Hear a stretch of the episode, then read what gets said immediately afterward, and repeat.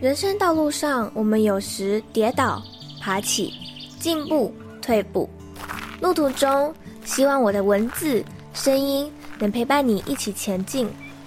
也请记得停下脚步，看看周围美丽的风景，并且和我一起带着满足、期待的心情，迎接下一次的挑战吧。欢迎你来到一则茶室。度努力一词的解读到底是什么意思呢？第一次听到这个名词是看了周慕姿心理师的《过度努力》这本书。听说许多人看完这本书的时候都泪流满面，但我却异常平静地看完了它。这本书的背面写着：每一个过度努力的人，都是把伤藏得很深、藏得很好的大人。过度努力是最完美的人生逃避，逃避生命中最重要的事。你是谁？你为谁而活？而我也在第一百零七集的时候邀请了苏雨欣心理师。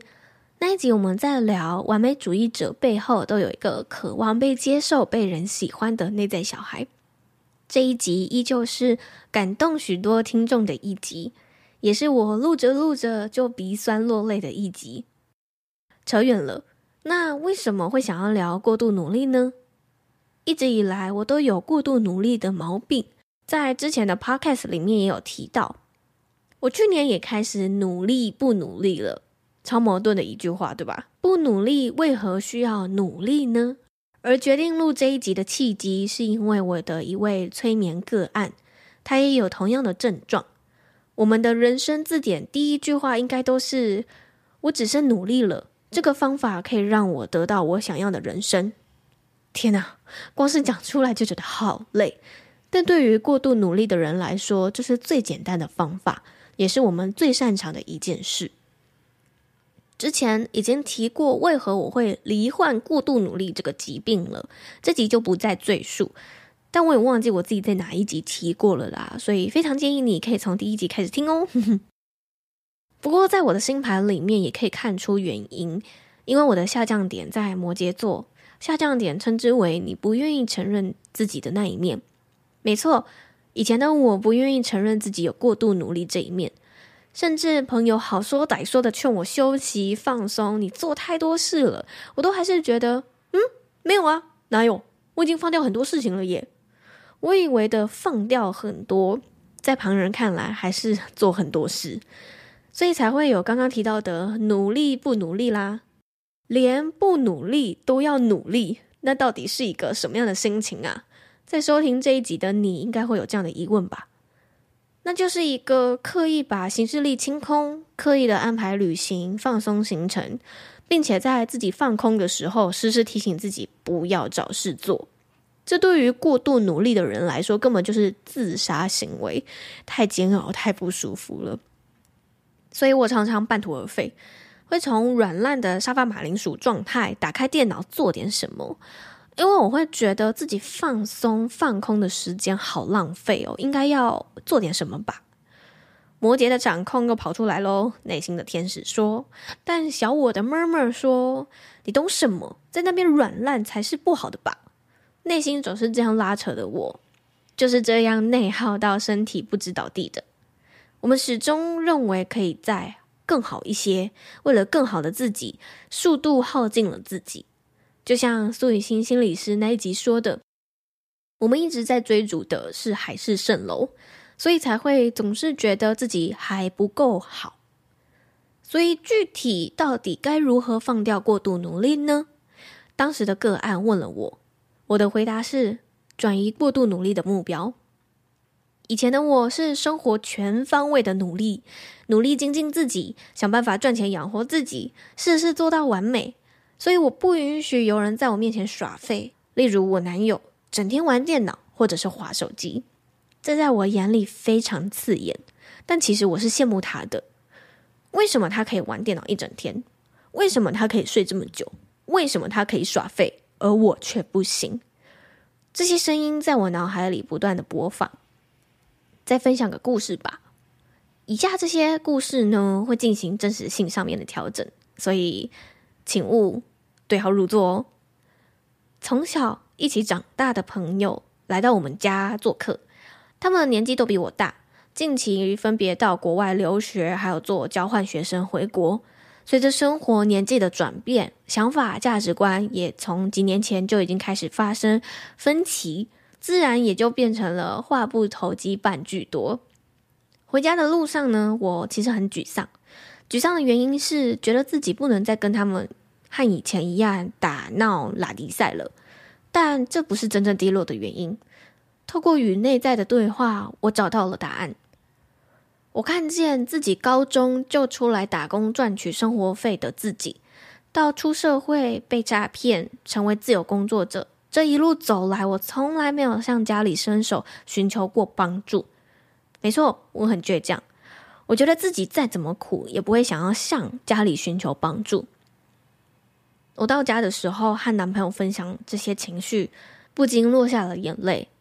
当下，我很想要抱抱我自己，拍拍自己的肩膀。因为我真的好努力，好努力，可是看见他们竟然可以拿着父母的钱在国外玩、留学，羡慕的同时，也让我自己觉得，为什么我总是要扛下所有事情呢？其实我家里也有一个亲戚，他总是喜欢请求他人的帮助，在我眼里，他超敢开口的，开口要钱，开口要这个要那个，而且完全不会有任何负面情绪。看了他的星盘之后，我才知道哦，原来他有一个很讨喜的相位呀。他就是那个敢开口，即使要不到想要的东西，但是有说有机会啊。如果说了能够要到，那不是超棒的吗？但我就是做不到。朋友说：“那你也像他们一样啊，撒娇一下就可以轻易得到想要的东西啦。”啊，原来这就是撒娇女人最好命的由来啊。可是这并不是我啊。即使我学了这种方式方法，我也不会喜欢，所以我不会后悔自己那么努力。只是我应该要学会的是好好给自己鼓励，抱抱自己，给这么努力的自己一个大大的拥抱，大大的安慰。朋友说，其实我就是过度努力后的反弹，这应该也是我近期没有什么动力的原因吧。讲回来。到底该如何转移过度努力的目标呢？当然，我们无法将原本过度努力的两百分力量直接降到八十分，先将两百分降到一百二十或者是一百分，之后再慢慢的调降。而我自己的方式就是将过度努力的目标转移到健身减脂上。从二零二二年的十二月开始，我很努力的去减脂。每天要喝大概一千八到两千 CC 的水，每日走路的步数需要四千到六千步以上。从每周三天上健身房训练到每周四天健身，再加上两天的有氧运动。为了达到每日的蛋白质量，我甚至还开荤吃肉。出门我随身携带磅秤，就是为了要知道我自己吃了多少重量的食物。许多人对于这样严格的减脂很痛苦，甚至会有一些负面情绪，或者是被数字绑架。但我在做这些事情的时候，并不会有这样的反弹或者是反感的效果，反而乐在其中。因为下降点摩羯座的我想要掌控所有事，可是现在我又需要学会放手或放松，这对下降点摩羯的我来说很痛苦。刚好减脂的这件掌控可以满足这个能量。所以呢，当我其他面向都在练习放手放松的时候，我有减脂，我还是按表操课。这是我找到自己想要掌控又需要学习放手的平衡。我妈说我疯了，因为我买一盒便当回去，我还是会称里面所有的菜的重量，就把它们一一的分食出来，然后称了之后才吃那个便当。这是我自己找到的方法，你也可以找到。让你想要紧握又可以达到放松的平衡，而是在不伤害任何人的情况下。我在解读大家的星盘的时候，我也有看过四种好命但也很难活的人。如果说你的上升星座是落在射手、双子、处女、双鱼这四种星座的话，要给你们一句忠告：上升落在这四个星座的你，往往是最好命也最难活。为什么呢？最好命是因为你们的灵魂想要学习的，就是要懂得放松、顺流。最难活，就是因为你们往往越想要用力得到某件事、某个地位、某个成就、某个人、某个事物，就会越得不到。但如果说你能够掌握放松、顺流，知道人生就是一场朝圣之旅的话，当然就是最好命啦。当时我也是这样推荐我的个案顺流或臣服的。我也在回归啦，休息的这一个月，我学到了三件事。那一集里面有跟大家分享如何放掉脑袋，用心旅行。你可以在下方资讯栏的地方找到这一集，回去收听。